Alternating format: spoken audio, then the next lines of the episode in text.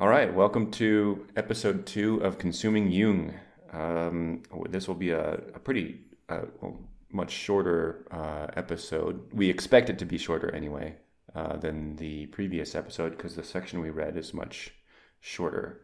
Um, oh, and actually, speaking of that, just to begin with that, the section we read is it's just one section and it's past and future in the unconscious, which for me is about looks like six or seven pages here. Um, yeah, uh, it was it was um, it it didn't it for me it didn't seem to go over any super new ground, but it kind of uh, brought I don't know, it, it sort of demystified the unconscious. That was sort of the general theme that I got from it. How about you? What did you think of it? Yeah, it's still, I, I can't help but think of that metaphor, which I really liked in the first chapter, where you're sort of bent towards this truth, like slowly. It's not a normal text where it makes an assertion and gives you the evidence. It sort of kind of wraps you around some kind of meeting that at one point you just find yourself accepting without realizing. And I felt that working on me a little bit. There were still some assertions that I said, wait, you need to prove that or explain that more. But then it kind of shifts to, well, here's what consciousness and unconsciousness are undeniably like. Everybody knows that, you know, this and this is true. And like, yeah, that is true. Uh, you know, and so I'm like, oh, wait, in me recognizing that's true, I'm being led somewhere. And I like, but the first assertion isn't true yet Mm. Uh, yeah, there's something about this book that's like very psychological. I guess you would expect that from reading a psychology book, but it's definitely quite different from what my normal reading is. Yeah. So, and just to make sure I understand, you're talking about that that metaphor that the the guy that wrote the foreword, that metaphor that he was saying, it's like a sparrow circling that pine tree or whatever. That whole idea. Yes. Mm. Yeah. Yeah. Yeah, it's a, it's definitely a different way of reading um, that. Well, I'm, I'm I'm grateful that I was prepared for it in the foreword. Actually, um, often I'll read forewords or like introductions in books written by someone who's not the author, and I kind of feel like I just need to get through it. It's kind of annoying, but that's a I guess that's a rare case where I feel grateful for some kind of preparation. because um, yeah, then it lets me relax and just keep reading, even though uh, yeah, there's no strict assertions, or I might, I don't know, nitpick about the, strict truth of some statement, but I just keep reading and then I, I find myself convinced. Um, mm. It also strikes me as a type of writing that would it would be hard to get away with um, in today's culture somehow. Huh. Interesting.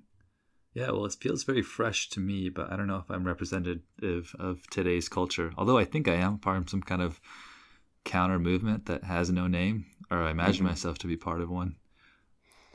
Don't we all? But don't we all? Well, why don't we get into the meat of it a little bit? I there's one sentence that came in really early, and I'd like to just read it because I think it's the most important sentence in this chapter.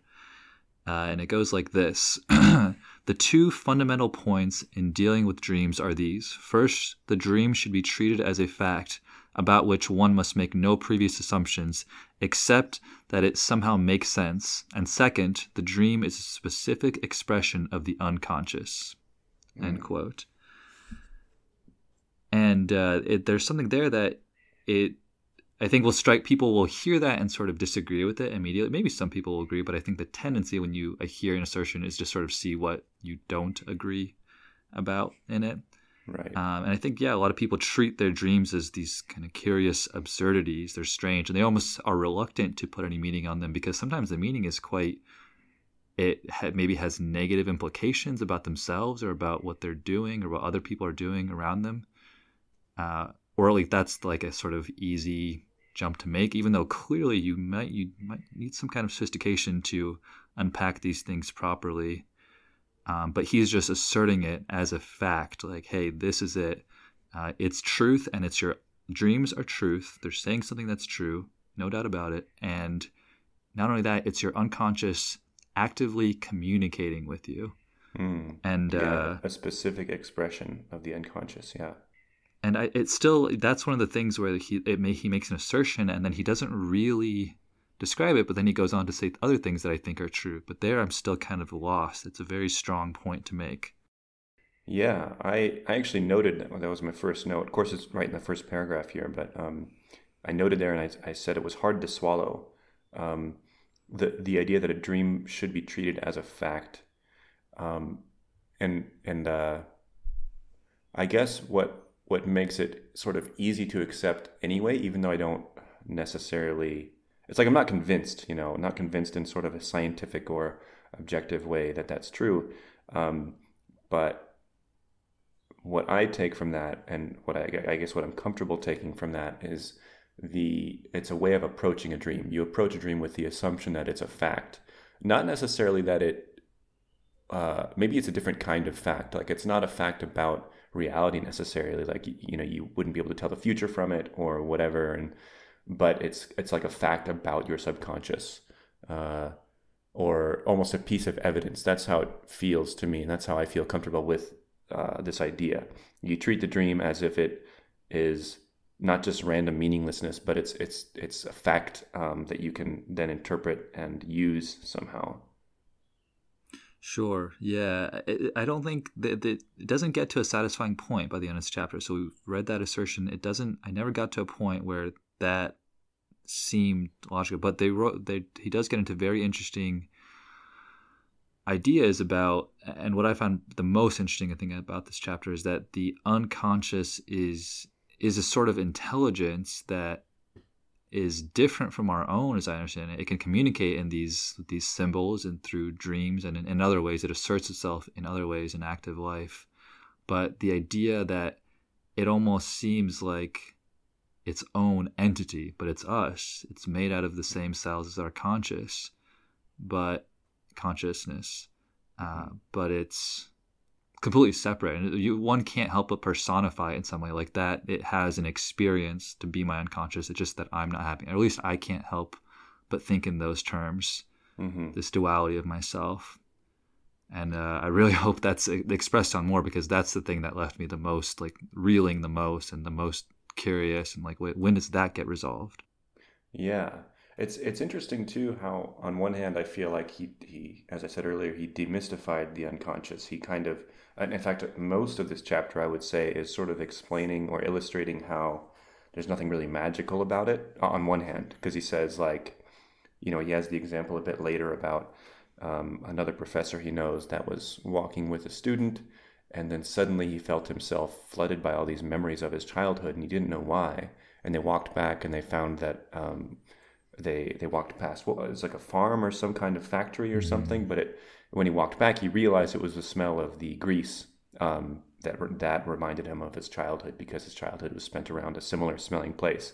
So uh, and you know in that example it the unconscious there is what registered the smell and triggered the memories all without his conscious attention. And he found himself consciously inundated by these memories. And so it's just one of a few examples that he has here of the unconscious uh, almost pushing its way into the conscious uh, and and casting it as a an actor you know that that pushes things forward into the conscious. It's not some passive um, memory bank.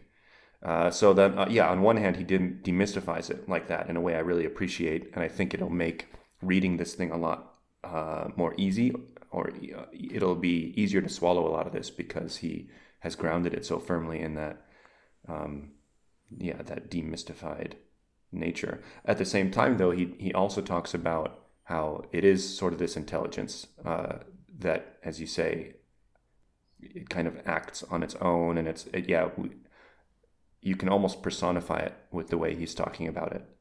Um, so yeah, that's an interesting thing going on in this chapter. He he does both of those things at once. He he, he makes it seem quite powerful, I suppose, but not mysterious necessarily. Although mysterious as well, of course, because it's giving you all these mysterious symbols. But I guess he makes it. I don't know. I, I think I'm, I'm rambling a bit, but that, that's just an interesting. Um, I don't know tension or something in this chapter. Although it didn't feel like a tension while I read it.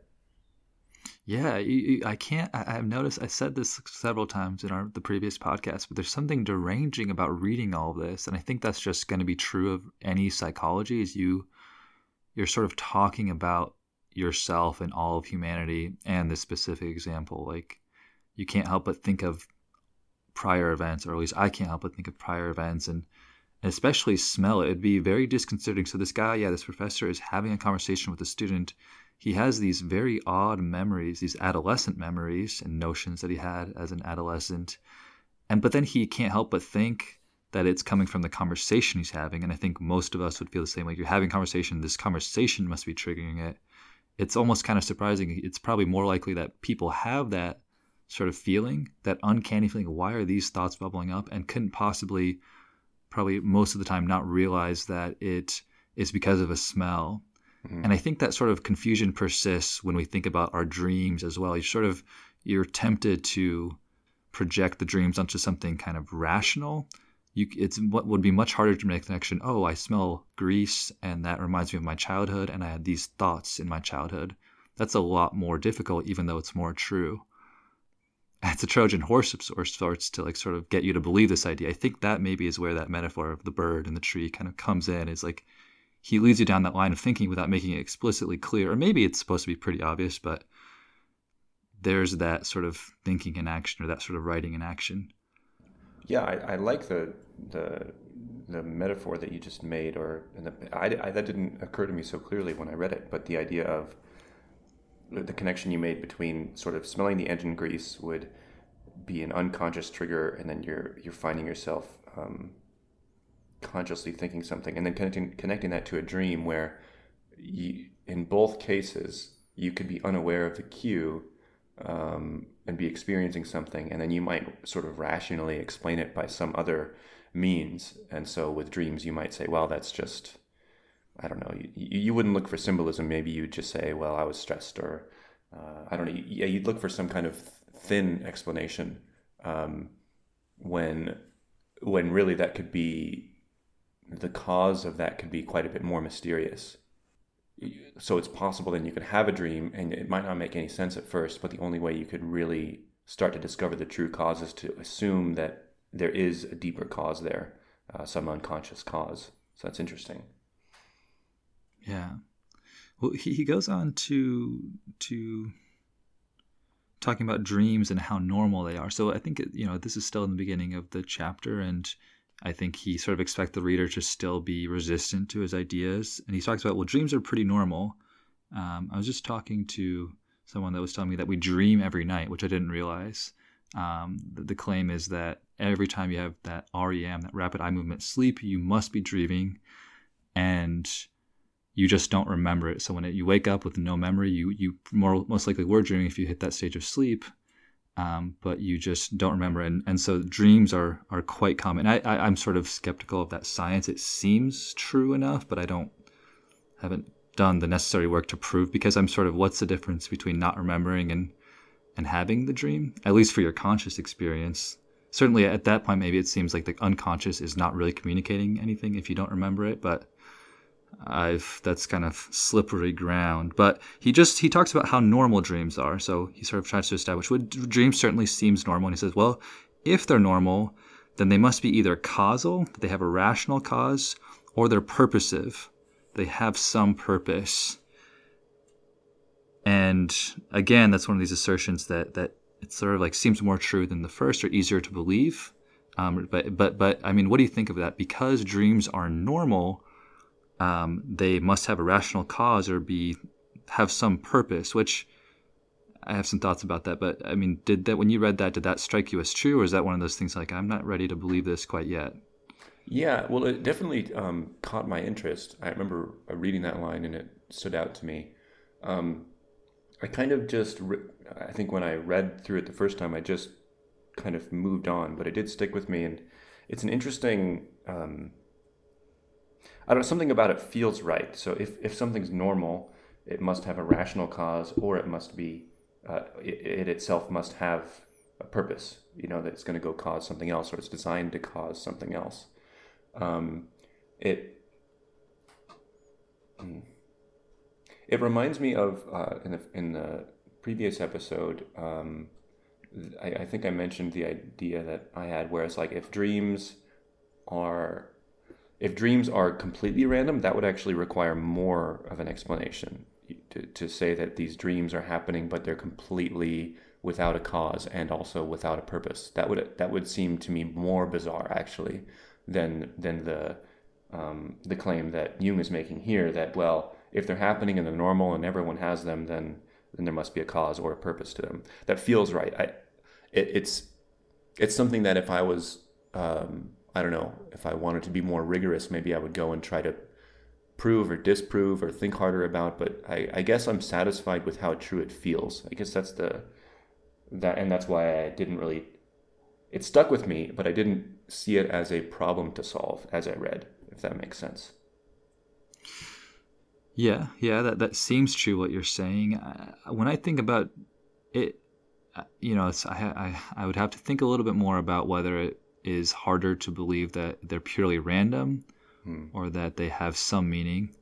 Um, but to me, uh, another dichotomy there is why have dreams at all? And I think that it it if you were to think about what sleep would be like a sort of recharging of the brain. I, have read multiple descriptions of sleep and I never quite understand what I'm reading. It just seems so mysterious about what's going on, uh, where there's you know seemingly is still a lot of brain activity. But why these hallucinations? Why would there be hallucinations of something kind of like really really strange ones as if they took some level of creativity right some mm. some metabolic cost some energy is being spent that you know if it was saved might be useful for another encounter or another purpose so some the body is using energy to display these images when it seems like it would be more restful to display no images at all. Hmm. Even though, like again, I, I'm just trying to really make clear I have not even a tenuous understanding of why we sleep. But my intuition would be that we wouldn't dream if I had to choose being completely ignorant of what happens when one sleeps. Right. Right. So, and you're saying so that would lead you to then suspect there must be some kind of cause or purpose to them. Exactly. Yeah, I'm willing to believe that more because just existing at all isn't free, in mm. my opinion. So that one, I was it was uh, like, okay, that seems like it's more true than not true, certainly. Yeah. Well, he goes on. He he talks about neuroticism. I don't know if it's a very clean drum uh, jump, but he talks about neurotic people display behaviors that are unconscious. And that that started this is like when he started talking about that, that i'm like okay well, this is definitely true. Uh, mm-hmm. i know especially I, I, couldn't help but think about this one of my most uh, sig- not significant but most memorable memories is of me in high school and in sophomore i was in a chemistry class and i was tapping on my desk with a pen which is quite annoying. It certainly can annoy me these days when someone does that, and I've sort of broken the habit as as far as I I think I've broken the habit unless it's unconscious. But at, at that time, I was probably doing it quite frequently, just sort of nervous tapping. And at one point, I was tapping quite loudly and not realizing at all, just not knowing at all, or seemingly not knowing. But someone called me out. Someone interrupted the teacher as she was teaching and said, "Hey, Tim, could you? I can't hear what she's saying, or could you stop?" And I flared right up. I got so embarrassed. I was quite shy in those days. But as soon as that happened, I knew exactly how loud I was tapping. Like I knew immediately that what I was doing was irritating and wrong. But up until it's like I had a clear memory of the whole past experience of how loud I was tapping and how annoying it would be. Hmm. But up until the moment it was brought to my conscious attention, it was com- just felt so oblivious. I certainly wasn't intentionally tapping. There was no purpose for me to tap my pen. Hmm. Uh, and so it's it's it's quite easy to start accepting what he says later on about neuroticism and how the unconscious um, behavior asserts itself. I think probably I was getting really into the lesson, and so I um, my tapping was somehow related to that. It's hard to say, of course, but hmm. this struck me as as um, quite relatable what he gets into next. Yeah, yeah. The, the neuroticism is is um, yeah pretty convincing to me as well, and and I feel like I've I've witnessed this a bunch with people. I don't have any specific examples, but people will start behaving differently in a way that seems unconscious, but also seems to somehow reflect what's going on. Mm like a tension in the room. I, I, find this very often with body language where I tune into my body language and realize I want it to be different, but I'm sort of maybe my shoulders are forward because I'm feeling stressed out or unconfident, and I put them back so so as to appear more confident, and then I do feel more confident. That's my what my I want my conscious expression to be. Or a, a very common one for me is I look at people's feet. I don't know if you're familiar with this um, idea, but you know, if you're in a group of people and they the, the, where the way they point their feet is who they're accepting into the group. So if they're pointing them, if there's three people and two people are just kind of pointing their feet at each other, like very straight, that means they aren't accepting this third person. Whereas if they're more angled, sort of one foot points at one person, the other foot points at another person, then they're sort of accepting everyone there. Hmm. And I've noticed that I've been in groups where kind of an annoying person comes up and no one will turn their feet towards them. Right. And uh, it's unconscious, but it's it's a it's a significant communication about what the social hierarchy is there. Right. Yeah, I wonder. I mean, there's a lot of that sort of knowledge about these unconscious social cues you can pick up and learn. Um, I wonder if any of that was floating around in uh, in Jung's time. Which brings me to another thought I wanted to bring up here, which is, I think it feels like when I read this, he's writing to convince me of well, the reader of things that some of the things he's trying to convince, I feel like have already been absorbed by the culture. So I think it, it seems like part of the chapter here, part of the purpose is just trying to make the case for the existence of the unconscious, which I suspect I'd have to go really, I mean, maybe I should go verify this, but it, I suspect that when he wrote this, it was it was far less um, generally accepted. He's you know he's Freud's contemporary, and Freud, of course, popularized the unconscious, and and in their day, they were still trying to sell that idea itself to people. Um, as he mentions here, in the, like he says something here in the chapter about how the unconscious sort of acting out is clear in psychiatric patients and people who have something wrong with them, but everybody has this unconscious. Um, and so, yeah, I, I think to some degree he's trying to sell this idea that we've already absorbed, the idea of the unconscious. But then still, a lot of it seems quite new to me. I guess the importance he puts on the unconscious and um, and how how much of a force it is, how how significant it is. That that's very interesting. Yeah, it's hard to imagine the unconscious not being part of like the cultural awareness because it seems like we know that it exists, but we may just have the luxury of of having our culture program us to have certain ideas that were not at all obvious, um, like these memes about psychology yeah, that, mm. that's uh, there is some historical uh, there's a historical gap between when this book was written and, and where we're reading it now in, in 2020. Right, and he wrote it in the 80 like I think it was the 80s.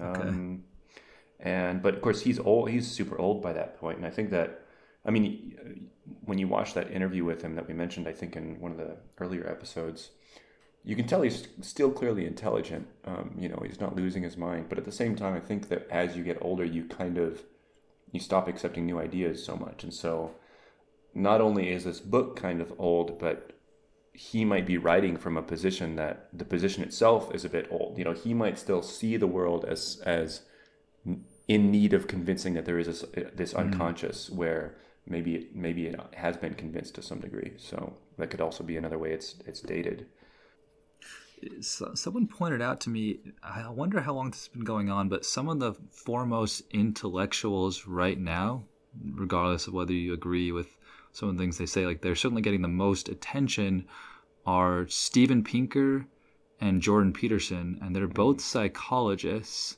hmm. and i think there may be another person maybe paul bloom although less so but it seems like psychologists have really cornered the sort of leading you know intellectual edge hmm. uh, in a way that may always be the case. Well, no, that can't be. I think sometimes scientists, right, have mm-hmm. dominated, or, or, poets like Shakespeare dominated in his time when he was writing great literature.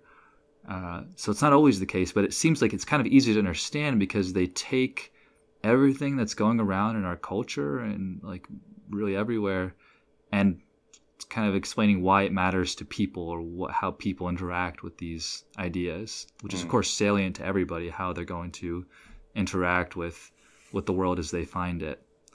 Um, it that, but maybe that was not the the case then, but it's certainly the case now. Yeah, yeah. Of course, Jordan Peterson seems quite huge, and Steven Pinker too. Um, today, I, I almost wonder if part of the shift is is that the these psychologists are making more of an effort and it's easier to communicate with the masses. Um, Steven Pinker is an amazing writer, of course, uh, and then um, Jordan Peterson has also written two books. The first one, which is very difficult to read, actually, but the, the second one has uh, got very popular. Um, and so, like you know, Freud and Jung, they they they had a lot of influence, but they were really in, only influencing other experts, other professors, and then, uh, you know, we're reading Jung today not really because our friends told us about it, but because we've heard these other idols like Jordan Peterson talk about Jung. Um, mm. So maybe that's maybe that's part of the shift that happened. Is uh, I, I I wouldn't be. I mean, it seems right that maybe in Jung's time, Jung's and Freud's time, when you write, there's just less of a general public to write to, uh, less of a general educated public to write to. Um, and then, of course, the publishing options are extremely limited compared to what we have today. You can write an ebook today and publish it virtually for free, and and not only that, but you can have more of a guarantee that it'll it it can get to you know the far corners of the of the world without some dedicated publishing campaign necessarily being in place. So, and then there's YouTube, of course. I mean, a lot of Jordan Peterson's um, popularity comes from just YouTube and. Uh, and, and social media in some sense. So I wonder. I mean, that must be part of it. I don't. I don't know if it's. I don't know if you could say it's a cause for why we're hearing more from psychologists, but but I think it's it seems related somehow. Hmm. Well, it, it, now I feel like we're really we're speculating. It's always kind of hard to define your time, and I, I, feel like I'm often more wrong than I'm right when I try to like, what's the zeitgeist? Like mm. we're all mm-hmm. kind of like really into politics and that's bad or uh, whatever. Uh, so I'm I'm tempted to steer away from this topic, although mm. I do find it really interesting. Um, but let's see. So where are we? He's he's talking about neuroticism. He's talking about oh oh this is what I want to say. Um, that there seems to be more unconscious behavior. This is another one of the things that just is probably pretty easy to accept. It's hard to imagine denying this, but that you have more unconscious behavior than you have conscious behavior. He kind of talks about the limits of consciousness, where if you're hearing this very low pitched sound, you can kind of tune in and tune out to it. You can sort of not realize it's there, but you can always tune in, like, oh, yeah, there's that sound. But because it's so quiet, it can sort of be on the fringe of consciousness. Just sort of to demonstrate that there is a limit to what you can really absorb. I mean, consciousness seems quite rich, especially vision. You see the entire room on your nose, right, right, right in the middle of your vision. You have this very rich experience. You're hearing things and you're feeling things and you're thinking things. But still, even with all that, the unconscious experience must be far, far greater. Like you might be having feelings you don't realize you're having. You might have sensations in your body that you're ignoring, or there are sounds in the background that are obli- you're oblivious to, hmm. and uh, it couldn't be any other way, really, because how much there is to process and what we sort of know about how easy it is to miss what's right in front of us. Right. Yeah, it's it's it's a pretty convincing argument. By necessity, the, the unconscious must be quite vast because there's just so much information coming in, um, and we have to narrow our consciousness to to get anything done. He says something like, you know, and it's and I think maybe this is part of, again, like selling the idea of the unconscious to the masses. He says, It is, in fact, normal and necessary for us to forget in this fashion in order to make room in our conscious minds for new impressions and ideas. If this did not happen, everything we experience would remain above the threshold of consciousness and our minds would become impossibly cluttered. Um, oh, but then he also says this phenomenon is so widely recognized today that most people who know anything about psychology take it for granted. So I guess it's sort of like he's saying that it's, uh, that it's accepted, although he does have the um, proviso that um, most people who know anything about psychology take it for granted.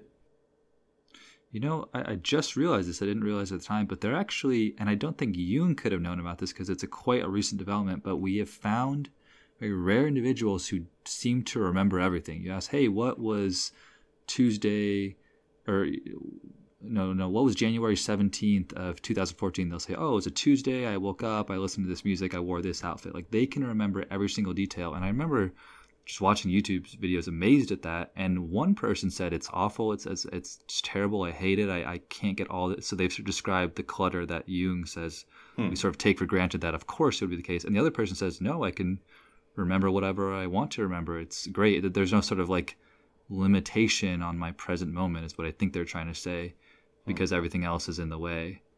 And so I believe Jung is is uh, wrong. Although to be fair, there's exceptions to virtually any argument. So because even though there's an example of that not being the case, like in general, it's still true. It's more true to say that even though there are exceptions. Hmm. Yeah. Well, I I feel like I've sort of gone through all the thoughts I had for the text. Actually, no. There's there's one more thing I wanted to bring up. So he makes the point near the end that uh, that not only can our unconscious take in all this information, but it can actually process it in some way and actually deliver, you know, halfway developed ideas into the consciousness.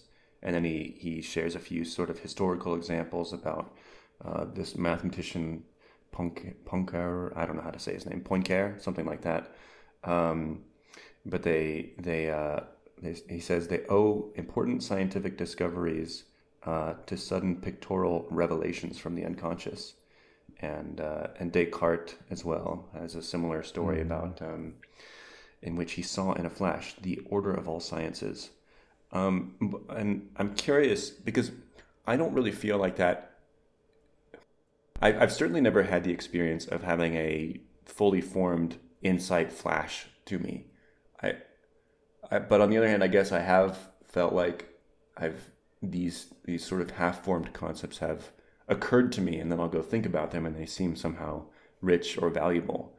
Um, so I'm not sure if I can say I have or haven't experienced what he's describing there. Um, and how do you feel about that? What do you, that phenomenon?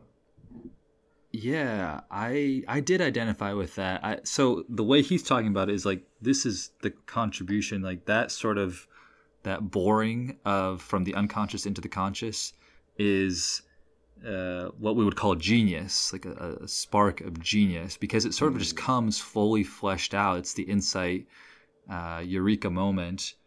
And I don't know. I don't know if I've had many of those. I think I've had a few where at least an idea crystallizes in my head. Um, I've had the experience of. I, I can't help but thinking. I don't know if this is exactly what Jung is getting at, but sometimes I'm trying to write something and I just sit there and look at a screen and I don't write anything and it, it just feels almost like that writer's block. And sometimes it's effortless and I write the best things I've ever written. Just it, I don't even feel like I'm consciously trying to get somewhere. It's like just like I'm talking now and I don't know how the sentence will end. I'm not really planning it ahead. I have some intuition, uh, but to an even greater degree with writing, which is sort of a, a way more.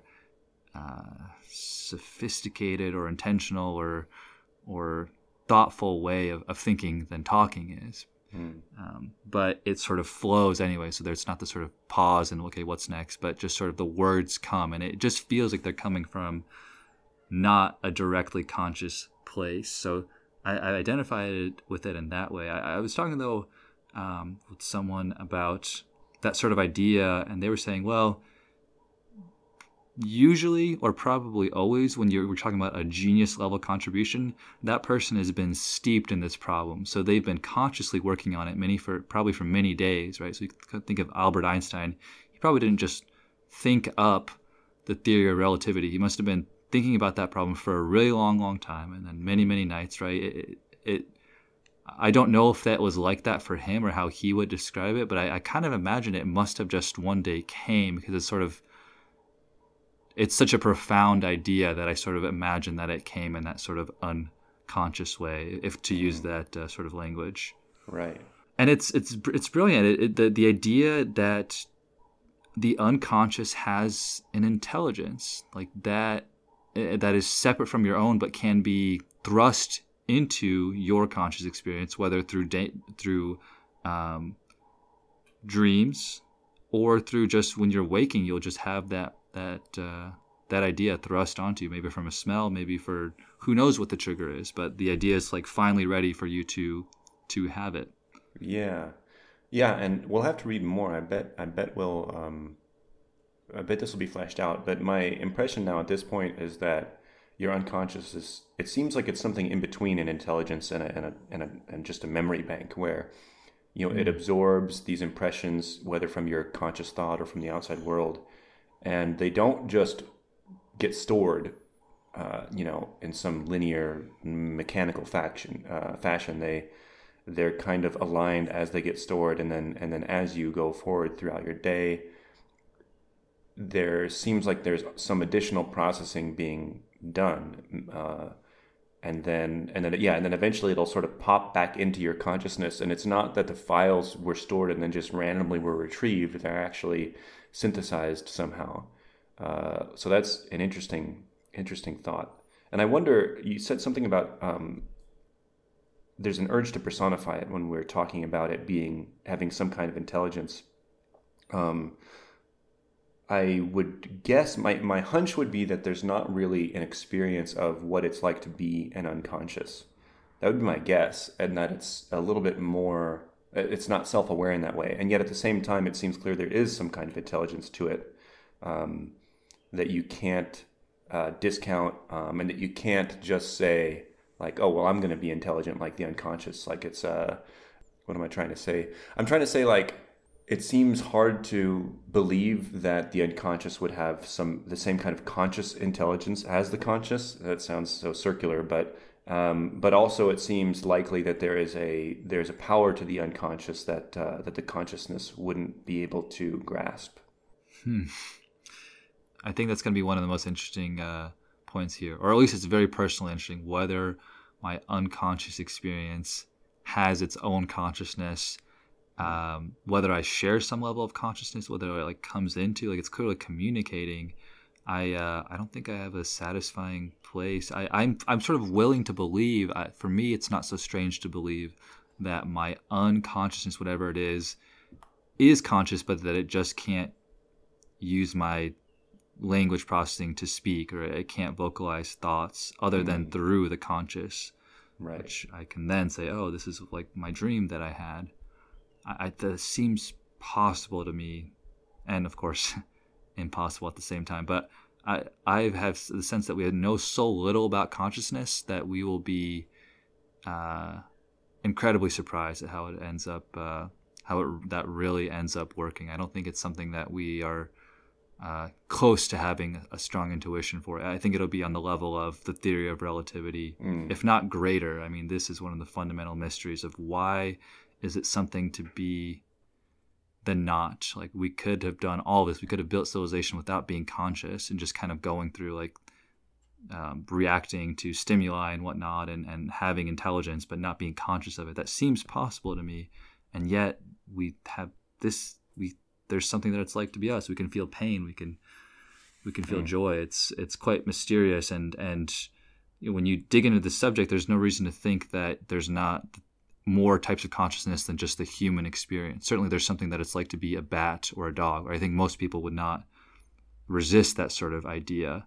Mm-hmm. Um, I think that's the, just barely scratching the surface of what might be having a conscious experience. All right. Okay. Well, shall we end it there then? Um, well, we said it was going to be short. I, I bet we're going to go longer than ever on this because um, if that's all right with you. I, I sure. just wanted to mention one other thing from the note or from my notes, which is uh, just this line that I liked that Jung quoted Nietzsche, and the thing that he quoted was, uh, as Nietzsche remarked, "Where pride is insistent enough, memory prefers to give way." And I couldn't help but think of so many squabbles that I've had where both people were in the same situation and they remember it in different ways that are more advantageous to them in the way that they subsequently acted. I just remember plenty of roommate squabbles where like everyone was there and saw the same thing and yet had completely different memories that sort of made them you know the the, the righteous moral actor and the other person this sort of like you know douchebag for how they're behaving now right. and vice versa I, I really like that quote because it's uh it's a little hits a little close to home mm-hmm. um so I don't know if you want to react to that at all, but the other thing that we haven't done that I think is is worthwhile doing is is talk about uh, dreams that we've had as. Uh, oh yeah. But maybe I can grab my notebook real quick if you don't mind. It should be just a few seconds. Yeah. Yes. Let's okay. do that for sure. How does that feel to you? Do you have a dream that you want to share? I actually I don't. I I was hoping to have a dream that I could share. Um, and actually, I think I, it's funny, I think I did have a dream that felt symbolic, but when I woke up, I was like kind of thinking about it, and then I only remember the last part, which which isn't very interesting. Um, mm. And I I feel like it's funny. I, I think I did have a dream that felt symbolic, but I don't remember it. So it's a bit of a cool story, bro. Unfortunately, I have nothing to bring here. Um, yeah, yeah, great audio. um, well, I I had three dreams, and only one of them I wrote down. The other two I can barely remember, even though they were quite vivid. I just didn't quite think to write them down. Sometimes I don't even know that I want to be doing that. It's it's mm-hmm. odd. But you know, of course, you're, you're sort of half awake. You're not quite thinking clearly, and it's pretty easy to forget what seems so um, passionate, really.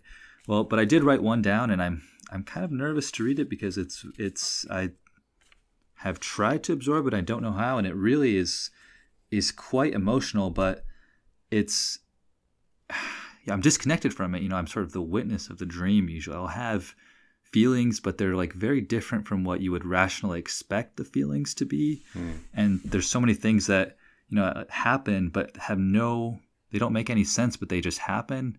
Mm. Um, but so I'm gonna assume it's true, mm. and I'm gonna assume it's my unconscious trying to experience. But why don't I just read it here and sure, and uh, we'll, we'll see how it goes. So again, I wrote this down, so I'll just read what I wrote. I am a husband. I see a call coming in from my wife. I answer. She tells me she's going into labor. I need to get to the hospital. I start rushing. I am in some sort of underground parking area. Cars are moving by me. I see a police officer and flag him down. I explain that I need to get to the hospital. He agrees to help. Somehow I learn or intuitively know that his shift is about to end and that I am inconveniencing him.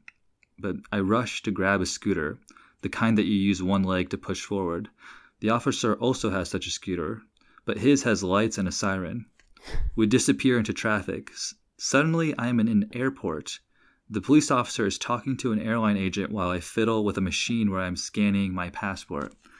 I'm taking a long time. I seem unable to enter basic information.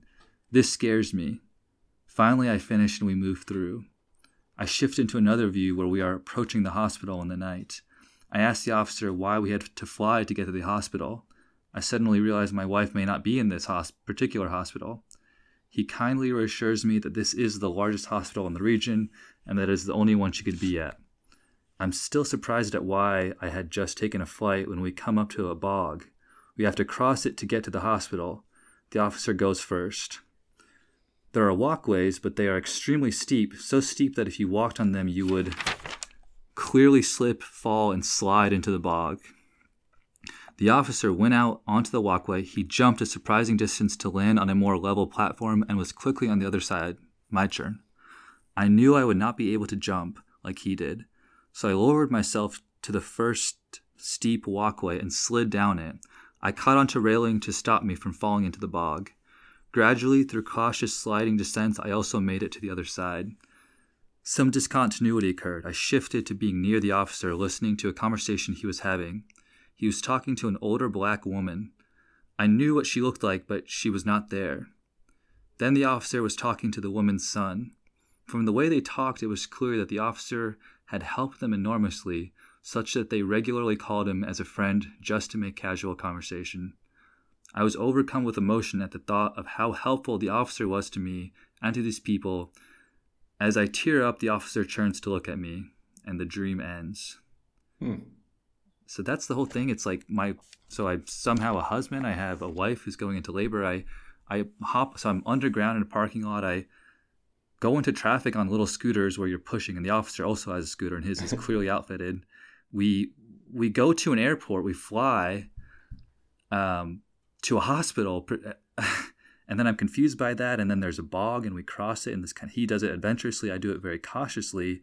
And then the part that really is strange to me is then I'm on the other side of the bog. I should be rushing to the hospital, where which is on the other side of it, but instead I'm like listening to a conversation that's very casual, kind of overcome at how nice this officer was, who was like at the end of a shift, who like helps people so often. Like that seemed more impactful than than the birth of one of my children. It just yeah, I don't. I certainly don't know what to make of it. Well, can um, I? One question that comes to me is uh, when near the end of the dream, where you're listening to the officer, in the dream, do you have any awareness anymore of of like the sort of the narrative of your your wife being in labor, or is that really not part of the dream anymore? No, I, I like knew that the hospital was on the other side of the bog, but once I'm on the other side, I don't see the hospital. I'm not thinking about that at all. I'm just sort of witnessing a conversation that mm. yeah, that completely disappears in importance. Hmm. It's sort of in my making moment. The kind of the first thought was, wait, why didn't I go to my? You know, it's like kind of then just sort of shifts into this. I'm no longer sitting next to a bog. I'm in my bed, kind of waking up and thinking, wait, what about my? You know. Mm yeah. Um, it's interesting that the uh, the officer seemed to be he, he was there for so much of the dream that my first impression would be would be to like well what is what does he symbolize i have to think of authority I, I but that that just seems clear I, I, haven't really had much meaningful interactions with police officers mm. that i can remember I, I sort of have the sense that like i like that they're there. They can use force on my behalf as a citizen, but I also sort of feel nervous around them, like I'm breaking some law I don't even know I'm breaking. Right, right. And I'm going to get fined for it, you know. Uh, yeah. And I, I feel I, I think I have some resistance to even like I'm sort of I'm like okay with reading it, but I worry that in analyzing it, it will get into some kind of thing that that is just too personal. You know, I wonder if one day this this podcast will fall into the lap of some learned psychologist. He's like, oh yeah, he's uh, going through this right now, and he needs to do this to make it better, or, or he'll know something very deep about me that I don't know about myself because of the dream that I just read. Hmm. That you know he with his psychology can can piece together better than I can. Yeah, well, I think to some degree, uh, it seems like I don't. I think I read this in the text we're reading, or it was or it was some writing about the book that I briefly read, but there's this idea that the dreams can only be deeply interpreted by the individual. Like you need them almost as a key to unlock the meaning of the dream. So hmm. it seems like that should protect you somewhat. But uh, like some kind of cryptography. Yeah, yeah I, that that does uh, strike true. I think that is the case. Huh. But but but uh, you know it does seem like the psychologist is a necessary part because we're so willing to lead ourselves astray with the sort of like more rational but less true explanation of what we experience there. So it does mm. take a mm. learned person. I, I can't help but wonder, and maybe we've talked about this already, but if ancient people didn't have these hangups and were able to interpret these dreams, like why is it that it's common to think that dreams are are are sort of absurdities, hallucinations at night, not really too meaningful? uh, maybe kind of interesting because you're involved, you're you're an actor in them. Um, yeah. Has that always been the case in culture? Did, did dreams? I, I, sort of imagine that in more superstitious cultures, dreams would be given a lot more prevalence. I, am almost certain that that's the case. Yeah. So as society becomes more atheistic, uh, did those sorts of things become less meaningful? And now we need psychologists to to get at what we're trying to get at. Yeah, that's that's my impression. I mean, I I think that the culture today is extremely focused on rationality. I would say too much. Assuming that dreams have some kind of meaning or even utility, uh, and and if we're ignoring them, uh, that's what I would blame it on. It's like we're we're so focused on rationality and science and objectivity that um, the idea that you could look at this dream and and do all this metaphorical reasoning. I mean, it's it's not it's not rational almost at all. I mean, reading Jung's words is fairly rational. He makes rational arguments, um, but it seems like the the process of interpreting a dream is not. It's I don't know if there's any rationality in there, um, or if there is, it's quite minor. It's mostly metaphorical or or intuitive thinking, and so maybe that process is just so.